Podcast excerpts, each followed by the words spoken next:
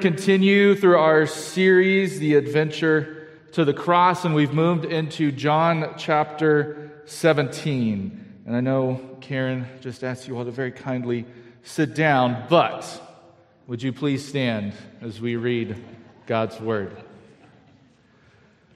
It's not that long, so don't worry. John chapter 17, beginning in verse 20.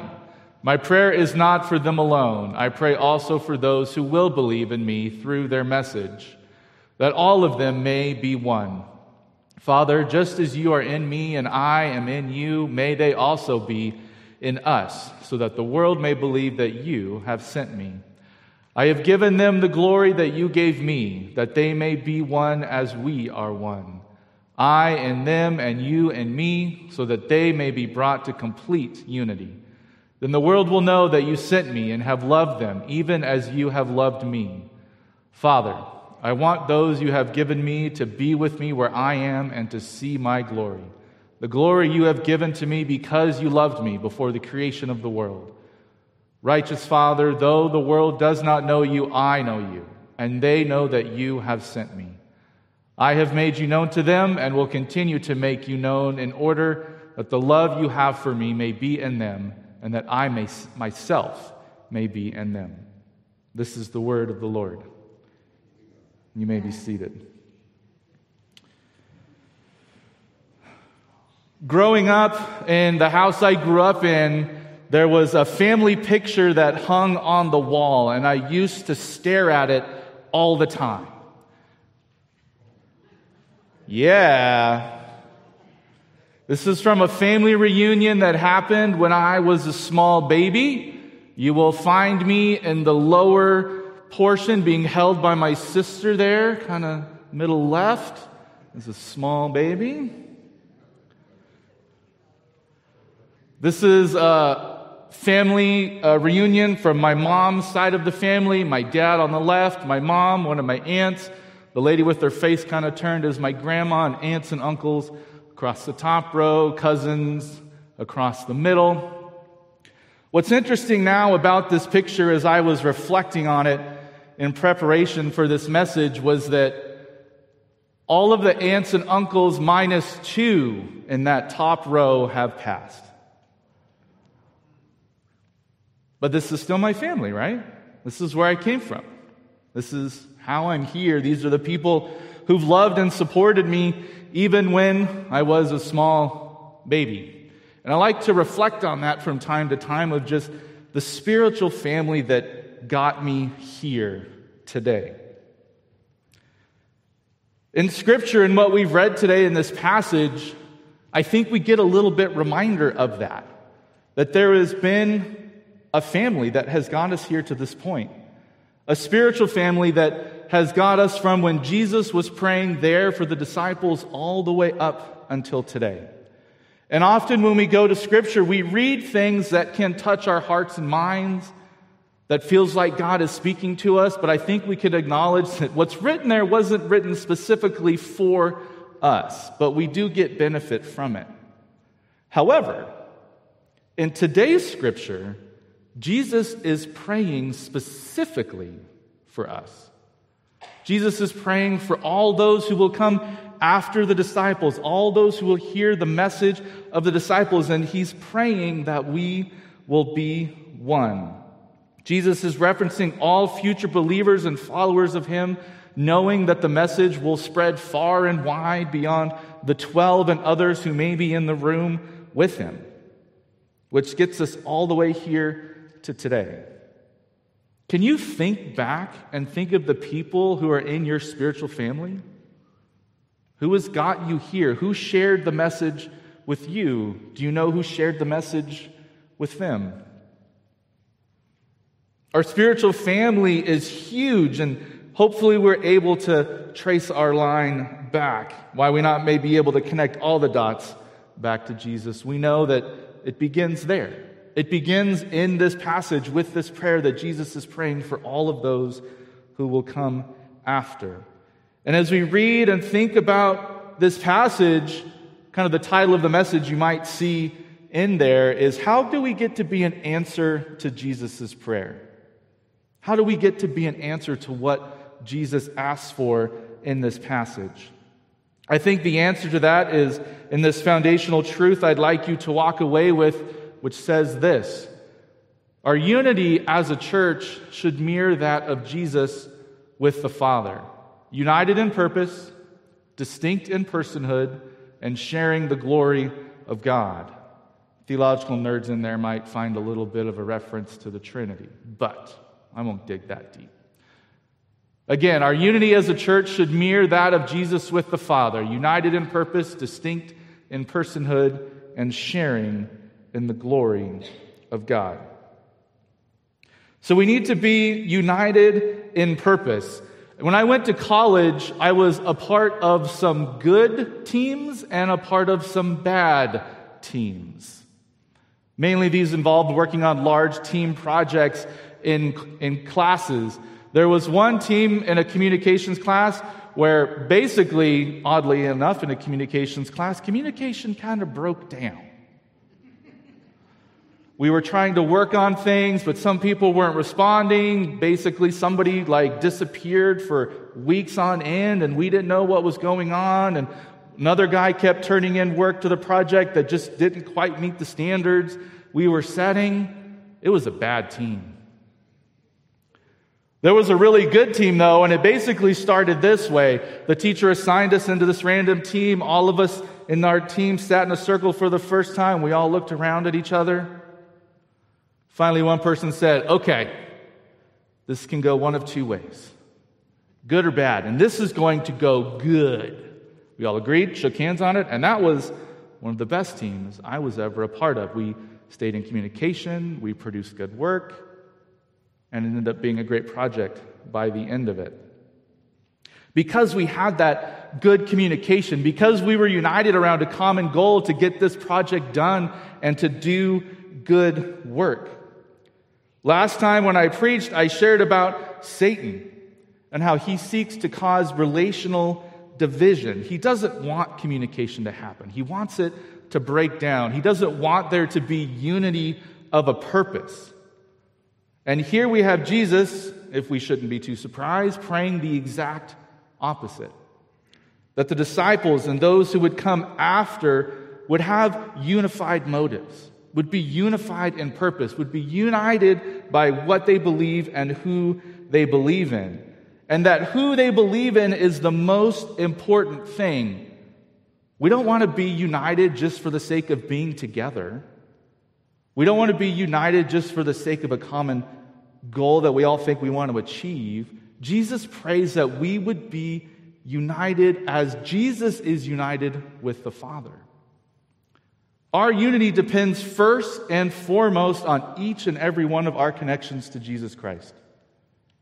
If we are not connected to Jesus, this whole thing's going to fall apart. If that is not each of our individual foundational things that we jump on from, there is no way that we are going to be united together. Jesus wants us to be united, each and every one of us, as He and the Father are united. This I and them and they and me words that He shares today echoes the vine and the branches that we talked about a few weeks ago. That we have to be united to the vine of Jesus. We must remain in Him, connected to Him, devoted to Him, as Jesus is connected and devoted to the Father. If we're all working to do that together, we can remain united and be an answer to the prayer that Jesus is offering here. How do we do that? How do we stay united to Jesus, each and every one of us? First and foremost, we need to place our faith in Jesus as the perfect mediator between humanity and God. Jesus Christ, who now sits at the right hand on the Father, interceding on our behalf, praying for us even to this day. Secondly, we need to do some things.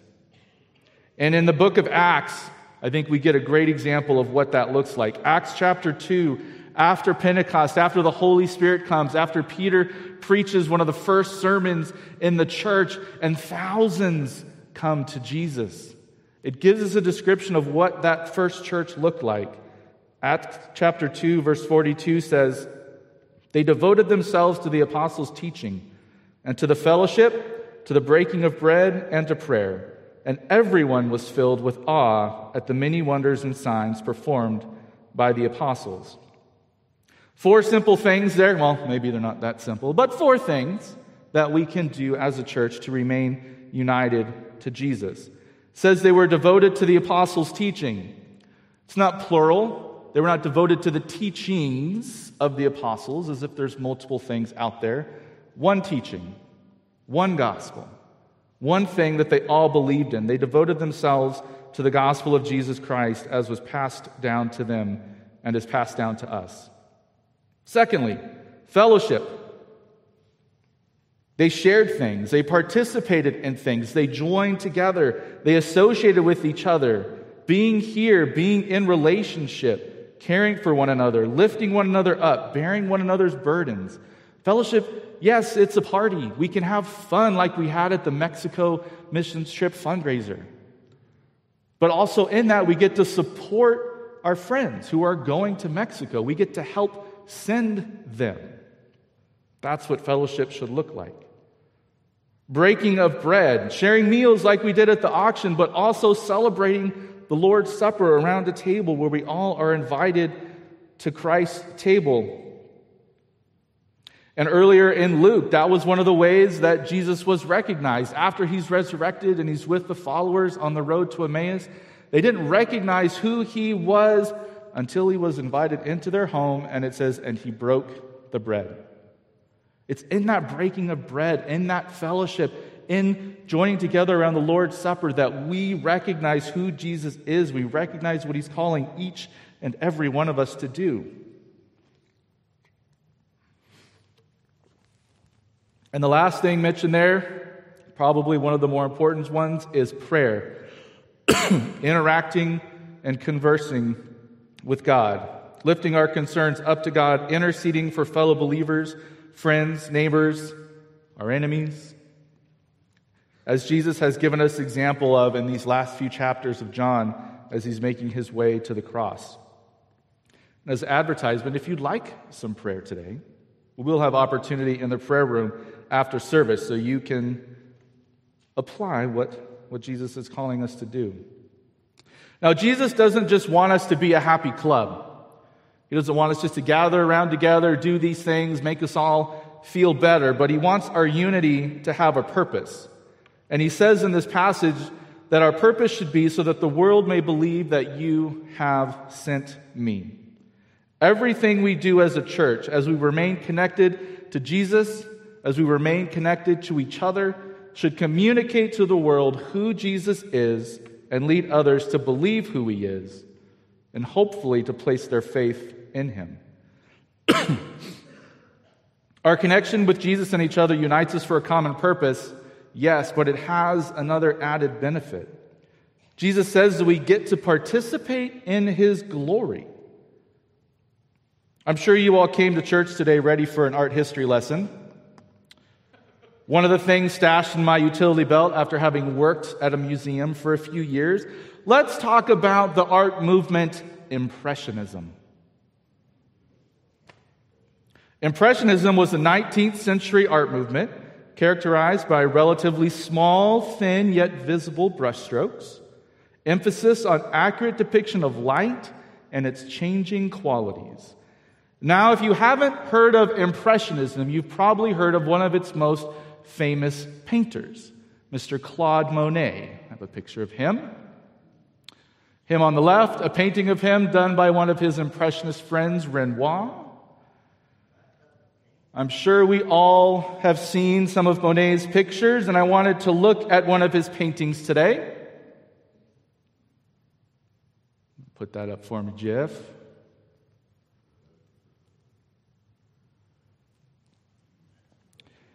This is Monet's family in the garden, painted around 1875. And as I describe the Impressionist movement, you can see the small, distinct brushstrokes. If we're familiar with Monet, we know about that, that if you get up close to it, it just looks like smudges on a canvas. But you step back and you're like, oh, I see what this is all doing. And I love this picture too because of the depictions of light. You see the light beams that have kind of poked down from the trees above, landing on the grass. You see the light that's peeking through the trees that are behind the family. When those little dots are perceived as much as a part of the larger whole, you can see that how everything is put together for a much larger purpose, more glorious purpose. And I think when we talk about unity, when we read about unity in this, and Jesus says, I want you to be in me as I am in the Father, that we would all be united, sometimes our minds can go to the idea of uniformity. That we all have to look the same, be the same, act the same in order for this unity to happen. But that's not what Jesus wants us to do. Jesus doesn't come to crush our uniqueness and mold us into some boring gray blob of a church. Jesus wants to reveal his glory in us, the glory of the Father. God the Father, the creator of diversity, of all the plants, animals, people, planets, and all of the stars in the universe. If God is about creating uniformity and everything look the same, he's done a very bad job of it. But it seems that God's glory shines through in our uniqueness in a different way. You can keep that picture up there for me, Jeff. I'm going to keep rolling with that.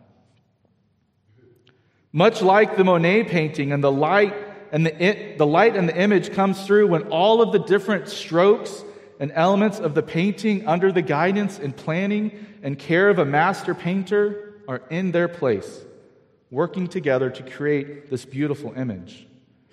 Or like our bodies. Our bodies are also used as an illustration in Scripture, or Ephesians chapter 4.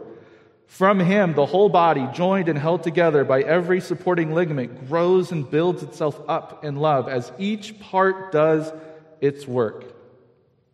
Now, these parts and these strokes don't work independently doing whatever they want, but they find themselves and find their value and their place and their glory as part of a much larger whole.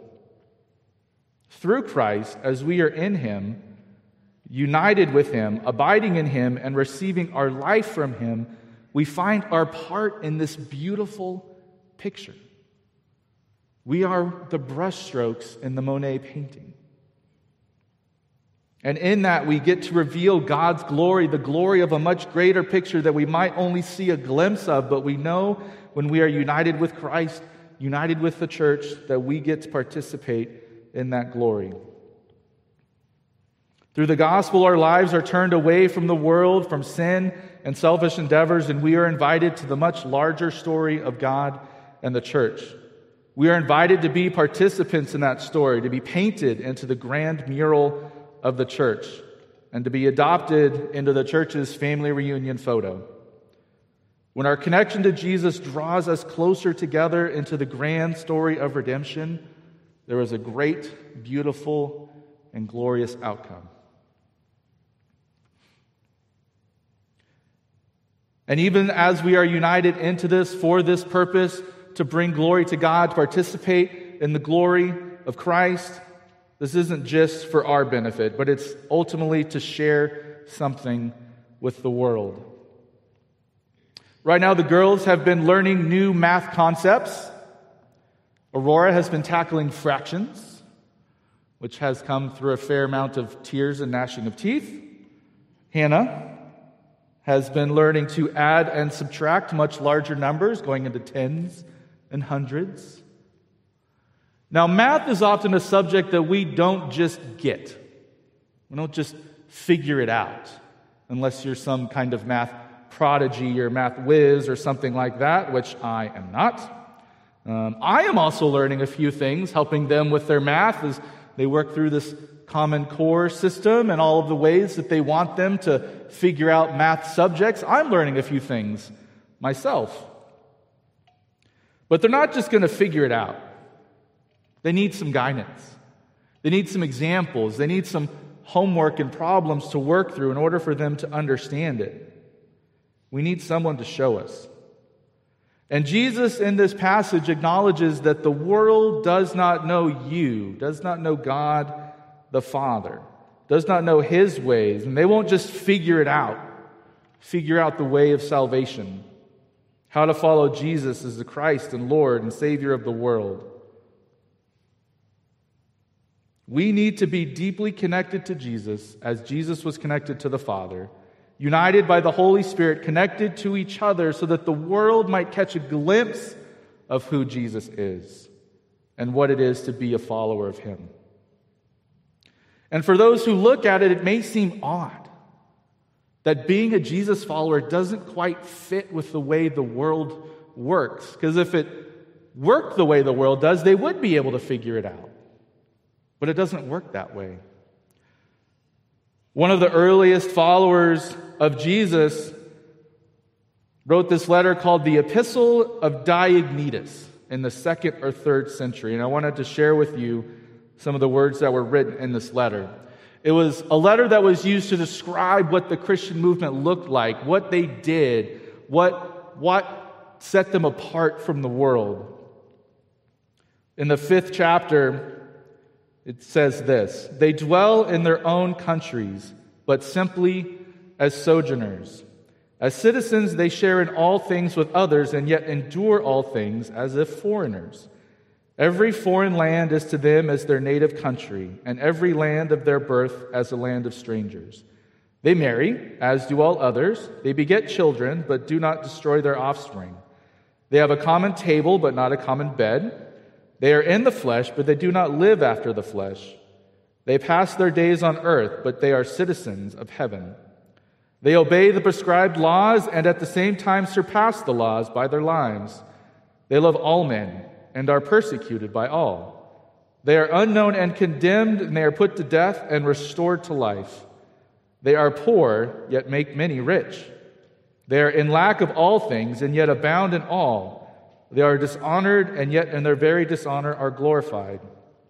They are evil spoken of, and yet are justified. They are reviled and blessed. They are insulted and repay the insult with honor.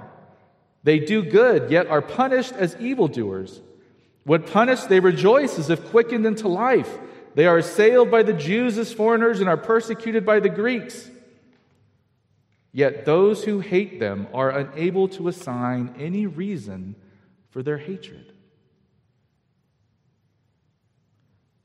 All these bad things are happening to Christians, yet the opposite, they have the opposite reaction. They keep being persecuted, they keep being put down, they keep being dishonored. It says they're poor, but they make others rich. It baffles the world. They don't know what to do with it. And they're angry at it because they don't understand it. They don't get it. But our hope is, is that as we live out this example of Jesus, as we are connected to Jesus, connected to each other, that they'll see the strokes start to make sense. That they'll catch a glimpse of God's glory in what we do here and the lives that we lead. And even though it might not make sense to them, they might start to catch that there is a better way. This Jesus is giving us a better example. This Jesus is asking us to step into a new life. The hatred and insults come as a result of the challenge we offer to the way of the world. When we are connected and abiding in Jesus, united in his purpose as he was with the Father, sharing out of our distinct passions, participating in the glory of Jesus, we don't have to worry about what the world thinks. Because we all, all we need to know is that Jesus is in us, continually making himself known to us and through us. And when people put us down because of their hatred and realize that there's no reason, we realize that there's no reason to be worried. Hopefully, they will come to see that through our unity and connection, the love that Jesus has for his followers, the love that God has for his children and be drawn into that through our examples. We believe that Jesus is continually praying for us even now, like I said, seated at the right hand of the Father, constantly interceding and meet, mediating for all of us. And today we get to read his heart for us, for you, sitting here right now, that he wants you to be in him as he is in the Father, and he wants all of us to be connected together as we are united together. And because Jesus is praying for us, we can take comfort. One commentator I read said, Jesus has already prayed for us too, which should mean we're going to make it. John Calvin said, This prayer of Christ is a safe harbor, and whoever retreats into it is safe from all danger of shipwreck. For it is as if Christ had solemnly sworn that he will devote his care and diligence to our salvation. Dan and the worship team is going to come up and lead us in a song after the message. Hopefully, today you've seen that you've seen yourself in this passage, in this scripture, that Jesus is calling out to each and every one of us individually to be in Him, to be united to the vine, and to share out of our giftings and passions, to be part of the much larger and beautiful mural that He is painting each and every one of us into. As a reminder of the foundational message, hopefully you've walked away with this that our unity as a church should mirror that of Jesus with the Father, united in purpose, distinct in personhood, and sharing in the glory of God. Father God, we just thank you that you are always good, always true, always faithful, always merciful. Thank you for hope and grace, Father God.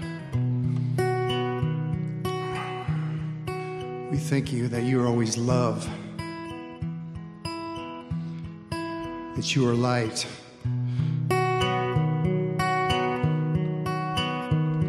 That you heal us, that you everything we need, God. We thank you that for that, God.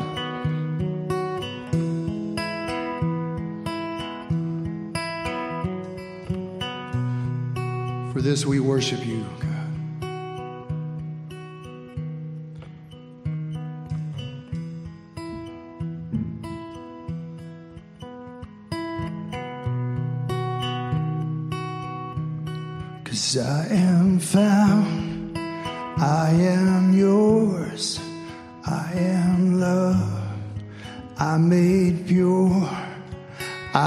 have life, I can breathe, I am healed, I'm free. You are strong, you are sure, you are life, you endure. You are good, always true. You are light breaking through. amor.